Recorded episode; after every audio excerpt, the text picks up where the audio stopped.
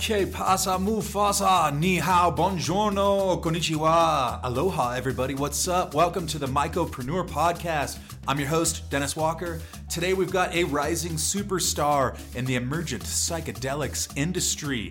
Gina Giorgio. When we go to the Capitol, we specifically will bring doctors to talk to the legislators about the substances or we'll direct them to different resources. So we're referencing and using professionals as resources and then also listening to our constituents. We're going to talk about Gina's recent policy work in North Carolina, drafting a bill from scratch for psychedelic research. Yes, it can be done. You don't need a ton of degrees and accomplishments behind you to get rolling with psychedelic policy reform. Just ask Gina about that. And in fact, we will today. I'm feeling great. I'm feeling dapper. We just wrapped up a five day mushroom festival and conference here in San Cristobal de las Casas, Chiapas, called Yui Fest. Yui referring to the Tzotzil word for amanita, which is a genus of mushrooms with over 600 species, including the fabled Amanita muscaria, the Santa Claus mushroom, some might call it. And I'm getting ready to head off to Europe here shortly, so it's a lot going on. And Today, in particular, is a very special podcast. This is Gina's first podcast and interview, first of many, I assure you. So it's an honor to be the platform to get to break that. And I'm going to give the mic up to Gina Giorgio right now. Thanks for checking out the Mycopreneur podcast. Please consider rating and reviewing this podcast wherever you're listening. Let's get the show on the road. Okay, Pasa Mufasa. What's up, everybody? We've got Gina Giorgio on the podcast today, a rising superstar in the emergent psychedelic industry. What's up, Gina? How you doing today? I'm honored. I'm doing amazing. Uh, this is my first interview. So to be on Mycopreneur, obviously I'm a fan of yours. So this is like a dream. Well, I'm a fan of yours too. This is mutual. And for anybody out there who may be living under a rock and unfamiliar with Gina's work, uh, Gina's been working on the policy and advocacy side of things, as well as in a journalistic and media capacity for a number of different reputable organizations in the psychedelic space, which we'll get into shortly. So, one thing I want to jump into right away is this incredible policy work that you've been doing, which has recently led to the introduction of House Bill 727 in North Carolina, which would fund research on MDMA to treat PTSD and also psilocybin for depression or anxiety. How did you get into the arena of drug policy and legislation drafting in the first place, Gina? Love it. Yes. So I officially joined SSDP in 2020 because I wanted to work in the psychedelic industry. And so I was really inspired by seeing all the grassroots efforts that SSDPers and SSDP alum have done. So, like the psychedelic bill in Illinois, that was grassroots and SSDP related. The bill in Oregon, and then also just shocked that Texas had introduced a psychedelic research bill and also Missouri. So I was seeing all the efforts on that side and thinking, you know, why not North Carolina? And so the original idea came to me January of last year. And so I had, yeah, seen the develops, developments in other places, saw nothing was going on here. And I was like, how can we start this? And so I approached some people from SSDP, and Jeremy Sharp, who's the Southeast Outreach Coordinator, took me up on the idea. And I said, I would love to do a psychedelic research bill here, like they're doing in Texas. I think it's a really good way to start educating the public and legislators about the whole gamut of psychedelics because it's obviously much more vast than just the research, but that's like the tip of the iceberg we can start with. And so at that time, which is weird to say, but I was 24 and I had no policy experience or knowledge. so even like the most basic political terms I didn't know of, I'd have to like research this as we go which is it's funny to say. And so we started at a complete grassroots level. Me and Jeremy just out cold outreach to anyone we could find in North Carolina that worked in psychedelics. So that was like people at Duke University, Chapel Hill, the Pearl Psychedelic Institute in Waynesville, North Carolina, which is a MAPS expanded access study site. Cahoba, a lot of practitioners are actually in North Carolina. So it started with a year of last year of coalition building, going to Raleigh to go into legislators' offices and talk about psychedelic research, which is always interesting to do. Because a lot of people, they've never heard about it. So you go in and they're like, I don't even know what that means. And that's just like the first conversation. So like you can't really get too deep into the like nuances of it if people have never heard of psychedelics for therapy. And so it really reached a critical point where December of 2020, Representative John Autry of Mecklenburg County reached out to Jeremy and I, and he said, I've been hearing more about psychedelic therapy. I'm interested in introducing this bill. I've heard you guys are already working on this eh, behind the scenes. And so I was like so excited because we put so much time into this. Just the two of us, like we don't get paid to do this. Like this is like I'm just so passionate about expanding access to psychedelics and talking about them to people. And so John Autry was interested in introducing the bill because a constituent of his reached out to him. And he said he'd been doing a lot of ketamine therapy for his complex PTSD. And he was like, you know, you should just look into this, which he did. That led him to different people, thus, me and Jeremy. And then from there, you know, we officially kind of started our coalition. Our coalition, to be clear, it's actually not students, it's like established researchers, therapists, health coaches, policy professionals. It just so happens that like the two people who run it are me and Jeremy, and we're young people. yeah.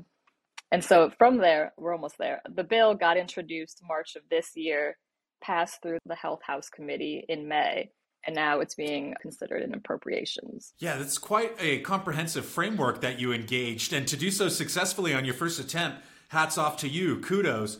So, I grew up in San Diego and in San Francisco, and psychedelics were fairly interwoven into the social fabric of young adult life there, especially in the creative class. People who were playing in bands, painters, musicians, surfers, all of that. There was still a lot of misinformation floating around. There still is. There wasn't quite this therapeutic research push, it was more a recreational activity. And there were plenty of folks I knew, myself included, who were leveraging them for creative capacities and bringing them into our lives in a meaningful capacity. But this idea of research and therapy and medicalization was quite foreign to a lot of us. So I'm curious, what was the culture like around psychedelics in North Carolina, right? I would imagine it's quite a bit different. What is the public perception towards psychedelics still like in North Carolina? That question is so important because it's still so relevant. I think it goes both ways. So there's this like so established psychedelic scene, especially in Asheville, North Carolina. So, you know, decades they've been doing their own sort of ceremonies and things. They have like their own culture there. And then you have little pockets in North Carolina where it's still a hidden underground sort of practice and thing. But North Carolina is more so in a lot of places rural, conservative. There's a lot of like abstinence only drug education. So it can really go either way when I tell people what it is that I do. So some people are curious. They're like, what does that actually mean? Some people are like, oh my God, don't talk to me about psychedelics. I was born in the 60s. I've had multiple people say that to me. so there, there's a lot of fear. So there's fear, there's curiosity, and then there's the people that are like, yeah, I did. I've done, been doing psychedelics for decades. Um, it just, to me, wasn't a public conversation, and that was what I wanted. So I'm one of those people who is a psychedelic fanatic. So like I'm one of those people that you talk about like on your Instagram. So so like I like if I look up like psychedelics in North Carolina, which I did in the beginning, there's nothing. There's just like psychedelic abuse treatment centers like this person got arrested because they were growing psychedelics. Like things like that. Like no one was talking about it or at least that I could find. So it was like you know, let's start having the conversation. But I will say, so you grew up in California. I actually grew up in Connecticut. So it was even very different in Connecticut. Like there was no psychedelic culture. I didn't grow up around that sort of thing. So in my experience, I've been living in North Carolina for seven years, but like my roots are in Connecticut, which to me was a very like preppy. We I think of it as kind of like you're growing up in like a country club sort of setting so yeah, psychedelics weren't talked about in my upbringing in Connecticut and not really here. So it was something that I kind of first learned about as always the internet. Sure. And then when you enrolled as a student at Wake Forest, it's my understanding that's when you really, in earnest, started to explore the possibility of pursuing a career in psychedelics. You know, a lot of the research with Johns Hopkins and various other institutions, MAPS, who you mentioned earlier, started to pick up. There was some more publicity around it. And lo and behold, here you are right in the, you know, at the vanguard of this emergent psychedelic industry, as some refer to it. So I'm curious, going back to Wake Forest, when you first started to explore the potential of a career in psychedelics, you mentioned that you would Google and there's not much going on. But at some point, you connected with a handful of organizations that you started collaborating with, volunteering with, and, and eventually working with. Who are some of those organizations that shaped your approach to the psychedelic ecosystem when you decided to do it as a career? I love this question. I'm actually going to go a little further back than Wake Forest, but it does connect because I started at Wake Forest last year. But I would say my first like glimpse into psychedelics was 2018. So, backstory a little. I feel like the context is important. So, as a young person, I, w- I was interested in the mental health space in general, and I wanted to be a therapist. So, I go into college. I was a psychology major, as a lot of us are. And so, in class, we learn about all the different types of therapy and like pharmaceutical drugs. And that, that was it. That was like all I knew. And so, 2018 I was 21 at the time and I was watching Hamilton's Pharmacopeia. People were talking about their psychedelic experiences and I was like I've never heard about this. Like I always learned like psychedelics will like kill you, you'll go crazy. But people were talking about on this show like their transformative experiences with psychedelics and I was like that's fascinating. Like I think that's the future of therapy. You know, little did I know. So like there was a bit less information also even in 2018 but that was watching that show sparked me wanting to work in psychedelics. So that was where it all began. So from there, it went into like, I finished my undergraduate degree in psychology. I ultimately tried psychedelics the year after in 2019. So I was my last semester of college. I was terrified, but I actually tried them and I was like, oh, they're like, they're not going to kill me. Like, it kind of solidified like my interest to work in the space. I'm a little overly ambitious, so I prefer the term like overly ambitious over like try hard. So I'm overly ambitious and I was like I will do whatever it takes. Like I want to work in psychedelics and I want to like teach other people about them and expand access so that led me onto this like journey into joining SSDP, joining their psychedelic career mentorship pipeline. So just kind of networking because I was still living in North Carolina. I didn't know anyone working in psychedelics. I didn't know anyone who wanted to work in psychedelics. I mean, it's it's as you said, it's different on the East Coast than the West Coast, but here it was like unheard of at the time. So I was like, I'll do like whatever I can. I joined, as I said, SSDP's psychedelic career mentorship pipeline so they match up young people with those with established psychedelic careers. So I was matched up with someone who worked professionally in psychedelic communications, which I just think is fascinating, even though it was very niche for the time. In SSDP, I was seeing what Psychedelic Spotlight was doing, and I was like, I think that's awesome. There's other psychedelic news and media companies, but I loved the sort of like pop culture approach that psychedelic spotlight was taking because i think that that's good for kind of like pulling people in that normally might not be interested in psychedelics. So i cold outreached to someone on linkedin. As you know swati i reached out to swati and i was like i want to work for you guys. How can i do that? What do you need? I was working part-time then on ssdp's psychedelic pipeline. I started doing social media for psychedelic spotlight and then i got the job at NisonCo pr which is a cannabis and psychedelic pr firm but i got hired on their cannabis policy and advocacy side. So it sort of all happened around the same time but i was so excited about all of the opportunities. I still do them now but i was like this is so cool like how can i like drop one of them No kidding. Yeah, I mean, back in my college day, back in my day, we didn't have legal psychedelic. we, we had to walk uphill in the snow both ways to buy our drugs. Now it was like the creative industries were, I think, the psychedelic opportunities. Like if you had a cathartic psychedelic experience, most people went and started a band or started trying to become a film director, you know, and so I think that industry is alight with lots of psychedelic opportunities still. But it's really cool to see this framework emerging where there's so many different paths you can take, as you know from your work with the pipeline, right? So you have actually just did a podcast more focused on fungi, but with psychedelics, there's just so many different routes you can take now that were just not available, you know? And there's something really inspiring about being at the vanguard, kind of being at the forefront of this space as it takes shape, as all these new companies start to launch and the policy gets drafted and all of a sudden there's psychedelic law firms, you know, and things like it's it's fascinating to track and and I'm inspired to have fresh young perspectives like yourself, you know, who come in and, and were able to dedicate yourself and your talents and skills pretty early on instead of having to wait to your mid 30s before you found your calling. I always like to joke now,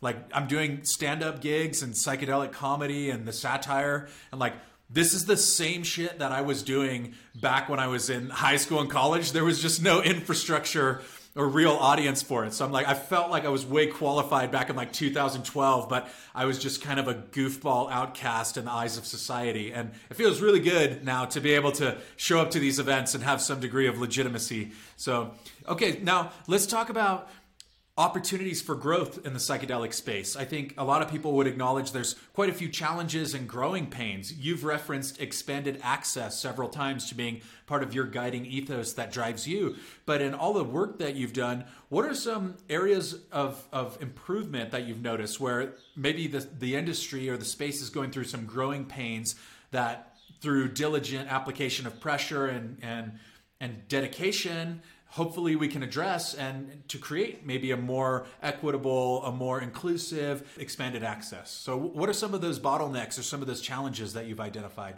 That's also a great question. I to me the biggest issue and I think a lot of people would agree is how costly psychedelic therapy actually is in its most controlled form. So I think understandably so, so many of us were excited about it. They're like, psychedelic therapy is legitimate now. Like, we've been wanting it to be recognized as a real treatment, but oh, it's just as expensive as like other types of healthcare. So I saw there was such a strong push towards the medicalization of psychedelics, but I think which that is like a really good option for a lot of people if they don't feel comfortable doing it in a less formal setting. But to me, I see the bottleneck issue is needing to shift away from the medicalization and then going to decrim. And I'm not a practitioner, but as I talk to a lot of practitioners, that's what they want. That's what supports them and protects them, and that's what gives their patients like equitable and affordable access. And that's also like I'm shifting some of my efforts away from medicalization and more towards decrim just to be able to support all the existing practitioners and infrastructure that's been there for, you know, predates me by decades. You know, I'm just like coming in within the past few years. But once again, I love the idea of psychedelic therapy, but it's not affordable for most people. And we don't exactly know how insurance will cover parts of it yet. So, that, I mean, as we all know, that's like, that's the big issue right now. That's a big one. I'm a big proponent of education before regulation. I feel like yeah, yeah. these substances are out. Pandora's box is open.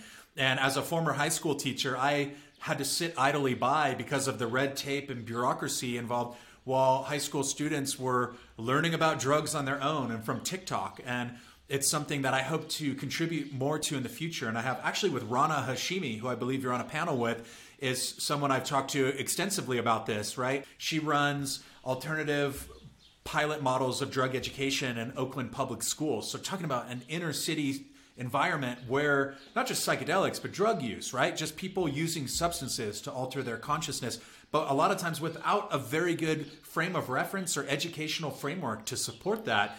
And it's a shame that in the push towards legalization and all this, that so many people are left behind who are now accessing dubious quality substances, misinformation. So that's something I've really honed in on is about the virality of misinformation, especially when you introduce things like social media and you know these self-appointed life coaches, which clearly there are some people who do great work, but I think there's we can all agree there's plenty of unscrupulous actors who are invited in when there's no regulation. And I think a lot of people are just sick of the glacial pace that regulation takes as you know when you you say psychedelic therapy or psychedelics can show this promise for this treatment and this and this and this but then you don't actually make it affordable or accessible well that invites people to go out and explore it on their own. And in many cases who might not even have a mental health issue who just want to take a substance.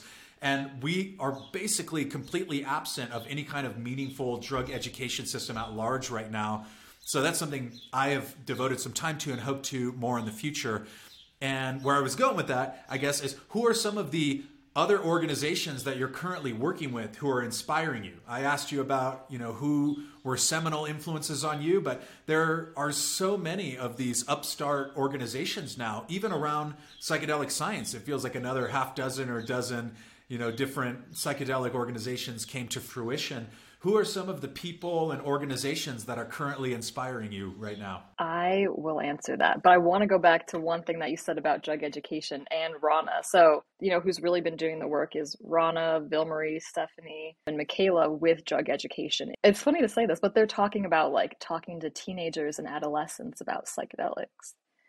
It's like to us, we, you know, I feel like we've swept a lot of conversations under the rug for a long time. But if you start at an early age and you talk to people about drug use and different substances objectively, I mean, that in itself can change a lot more than retroactively trying to change policies and regulations. You know, that's like the core of it all is that a lot of us were misinformed at a young age and then had to reteach ourselves about drugs later on in life. So I think that that's a really good point. And they've both created different programs like Just Say Know, drug education for college students through SSDP and Safety First, which is drug education, I believe, for high schoolers, and that was created through DPA. So great point. I mean, it's all always about educating. There's always someone to like talk more about this with. People who are inspiring me right now. Oh my God. I feel like I said Vilmarie. Ville Marie always inspires me. And I feel like I owe Vilmarie like so much because she as you, I think, you, I believe you know Vilmarie, but Vilmarie is a therapist. She owns a nonprofit, like healing organization in Illinois. She helped start the introduction of their psychedelic bill in Illinois. She created Just Say Know drug education through SSDP. She created SSDP's psychedelic pipeline. I'm sure she does so much more than I even said. But so like I look up to her a lot and she was one of the people that I looked up to when I wanted to introduce a bill here because so she was the director of the psychedelic pipeline and I was her intern a couple years ago. And so like we would have regular meetings and she would tell me about what she was doing in Illinois and I was like I didn't even know like that regular citizens could introduce bills. I was like, is that possible? Like, I've never known anyone to do that. So I feel like she opened up so much to me. I think in the psychedelic industry, we like to keep it really kosher. So I'm currently kind of like looking to the people who I feel like make like some noise. So that's why I enjoy what you do because you like shine a light on like what's going on, but it's through satire, so it's a little more palatable. But it like I feel like it gives us a chance to like reflect on maybe some of like the flaws of like our organizations and systems and like the things we're trying to push. It's like i feel like this is a theme obviously of what you post but like the sheer irony of us putting systems around like naturally occurring drugs is like it's just funny. It's like as humans it's like we're trying to control something that just has been existing on its own for centuries. Thank you. I appreciate the acknowledgement there. It, it, was totally accidental that I started doing all this satire. I've talked about it a few times on the podcast, but I wanted to segue into the next bit about part of your bill, which is about psilocybin for depression and anxiety. Absolutely. So, this bill, House Bill 727, like the MDMA for PTSD, especially with the veteran cause and with MDMA being something that you can, it's essentially laboratory controlled and patentable, is my understanding. It's not a natural substance, but psilocybin is a natural substance. So, of course, there's all these analogs that have come out that various biotech firms, the Christian Angermayers of the world, and, and various other people, Atai Life Sciences, Compass Pathways, etc., that's what they're banking on, as, I, as far as I understand, to have a monopoly, which you can only have if you have patents, which you can only have if it's a non natural substance or an analog or derivative. So a lot of the studies being done around psilocybin are with a yeast derived source. I'm just curious, when you are having these conversations uh, in the legislative process, are you finding yourself having to go into the nuances? And is that a challenge? Because, you know, for the average citizen, it might be a challenge, but for lawmakers, I can imagine when you approach them and you start getting into the nuances of things around language, has that come up at all for you and you're engaging them that you have to kind of fundamentally explain and and unpack this much broader worldview other than just saying like we're going to give this medicine for this purpose? That is yeah there's a lot to unpack there. So i find yeah with a lot of people you have to go put the policy aside and just fundamentally explain like certain substances like psilocybin and their origin and then so typically we'll go into like what it is and that it's naturally occurring it's in mushrooms and then we'll sort of say like people love you know johns hopkins is researching this imperial college london yale. So sort of getting into like explaining the whole landscape because they, they don't know, which I understand. Like they also have different topics to work on. So we'll talk about like the research landscape, the political landscape, talk about Texas, Missouri, Florida introduced a bill. I find I typically like to ha- reference certain psychedelic researchers in North Carolina. So to me, I think it's better for that nuanced information to come from them so we've had researchers consult on the bill itself. So I had more of like the rough framework, but I didn't like consult on all the nuances of it. And then when we go to the Capitol, we specifically will bring like doctors to talk to the legislators about the substances or we'll direct them to different resources. But yeah, so also how I think how we landed on the different substances and their treatment. So, obviously, MDMA for PTSD, but then psilocybin for depression and anxiety, also looking at certain pain measures.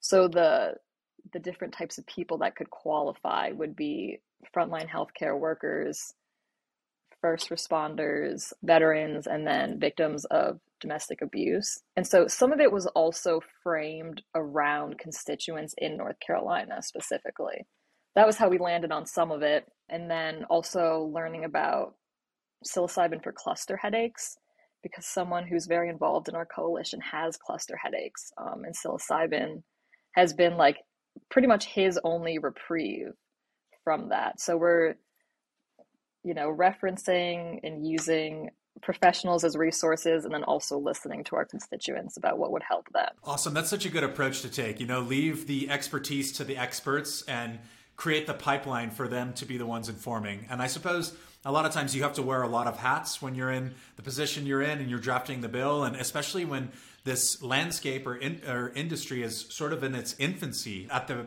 onset, there weren't a lot of like specialized roles. I feel like like if you joined an organization, you would have to do a lot of different things, which I'm sure you can attest to. So one thing that I've been fascinated with is this idea of a psychedelic career pipeline. And for example, Psychedelic Alpha has a psychedelic jobs page, which to me is kind of an oxymoron, but so be it. But like this, if you were to advise someone who was 18 years old right now, going into college. And, you know, there are various universities launching psychedelic studies programs and research centers. And University of Exeter just launched some kind of post grad course in psychedelics. It, it feels like they're being rolled out and will continue to be rolled out given the immense popularity, the demand, the interest, and all of the success stories that are coming out from people about psychedelics being transformational for them. So if you were to advise someone let's call it young Gina, 18, super sharp, good head on your shoulders.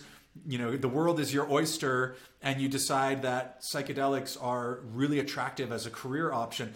where would somebody go? You know, where, where, would somebody who is 18 years old, who has no connection to the psychedelic community, go to begin a meaningful entree into the emergent psychedelic industry? I get that question often. So a lot of young people do reach out to me and they're like, I'm interested in psychedelics. Like, how can I get involved? How can I get a job? So I think it is it is funny that there are job boards, although they're super useful because there are so many young people that feel so called to this space. So as funny as it is, it's like I feel like it is it's a good it's a good resource. But so typically I start in a few different places which are you know advising people to join psychedelic groups where they live um, and then also attend conferences. So I think like the first step is just meeting people because it seems daunting otherwise. It's like a lot of people just don't know what their options are.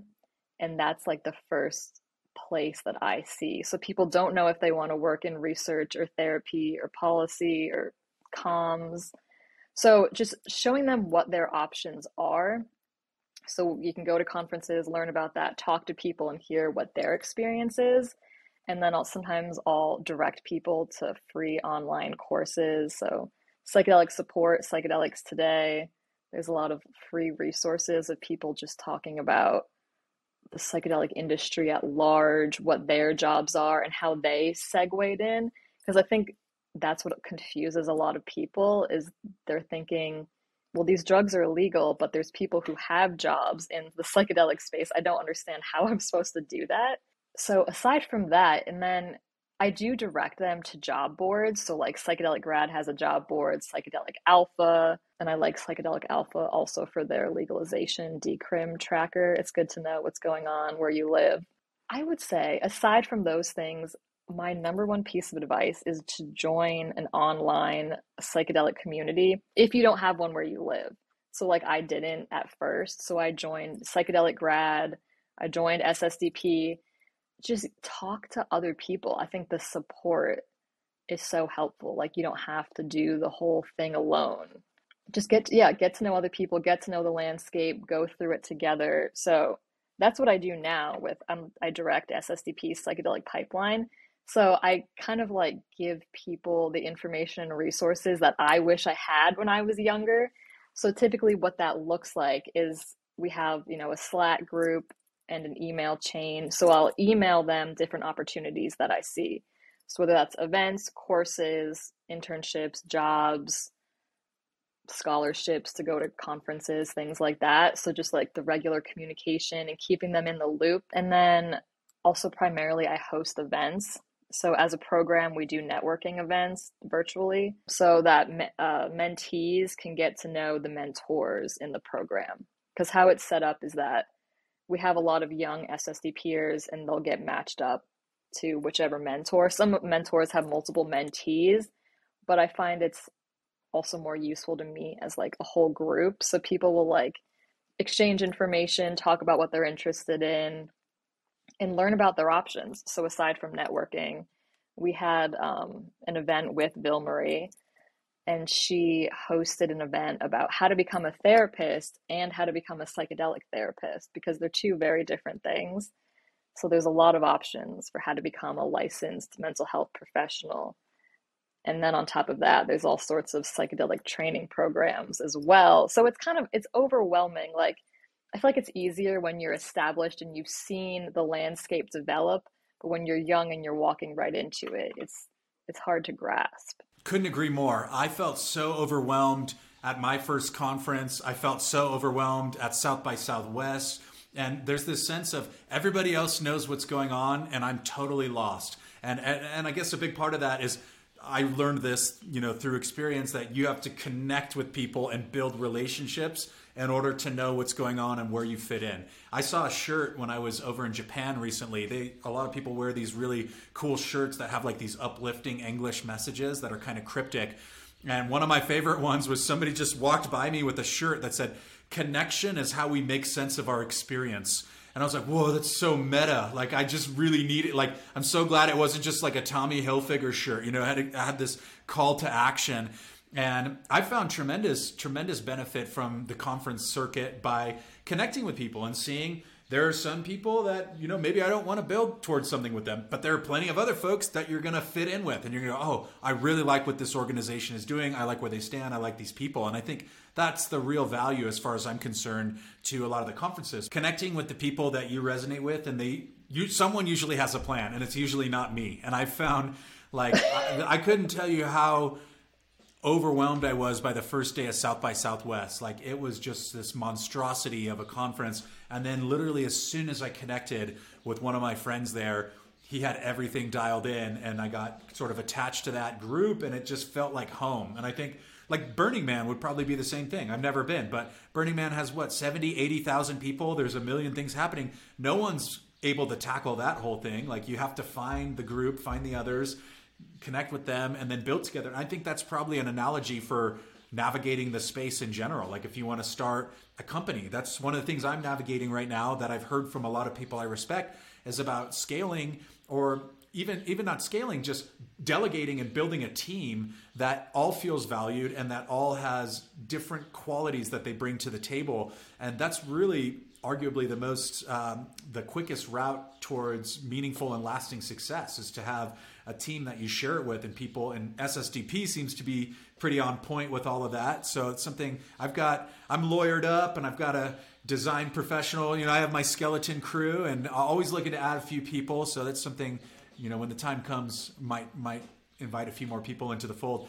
But i am getting uh, long-winded here so let's wrap this up with one more very important question and that is what's coming next over the next six months for you, Gina? Yes. So, of course, there's a lot, but I will start as this is a mushroom podcast, we can talk about Smush. So, I'm working on a mushroom startup called Smush. And so, really, the idea was that I love plants and I love mushrooms. And there have been so many products designed to grow mushrooms for consumption, but I haven't seen a product designed to grow mushrooms just as decor. So that's how the idea for Smush was born. And so we're working on developing a product to create terrariums so you can grow different types of mushrooms just for decorative purposes. So that's one of my biggest projects right now. And it ties into what you were saying, which is that, you know, I'm young, I'm 26, and I'm building a team. You know, I'm going step by step, but it's like we're building a team with something that hasn't quite been done before. People don't know much about like ornamental house mushroom growing. So, next, working on product development for Smush, continuing to co run the North Carolina Psychedelic Policy Coalition fingers crossed, House Bill 727 will get passed this year. In the sort of background, there's a lot of like organization going on in North Carolina and the Southeast part of that. So we're looking now to start coalition building in Georgia and South Carolina to do a similar sort of thing to get some type of psychedelic bill, whether that's research or not. So the same like core team that we built in North Carolina, we're expanding to South Carolina and Georgia because some of us actually live in those places anyway, so we're not like invading. And then we're also probably going to push for some types of decrim citywide in North Carolina. So keep an eye out for that. Dope. Okay, when can I get my hands on some Smush products? I've seen some prototypes. I know yes. you did a Wake Forest demo day recently. What's the timeline to launch for all that? Goal timeline to launch by end of this year. So hopefully October or November. I'm working with a product development, manufacturing, and marketing company in Charlotte, North Carolina. So it's about an hour and a half from where I live it's just a process. I want it to come out, you know, as soon as I can, but like I want the price like as down as I can because I want it to be accessible and I want it to be a mainstream product that anyone can have in their house. Goal end of this year, but you'll get one. We'll see. I'm keeping my eyes peeled and I'm going to do a ton of promo for it when it comes out. So, Gina, Giorgio, thank you so much for joining us on the Mycopreneur podcast. It's an honor to have hosted your first interview podcast. This is really, really an honor for me. I see the way you move through this space, and I hope that there's many more like you to come and that your inspiration continues to inspire others the way it has inspired me. So thank you for all your work on the policy side and also inspiring the next generation of psychedelic professionals. Thank you so much for having me. And thank you for giving me the platform to talk about my work. No doubt. Peace. And that is a wrap.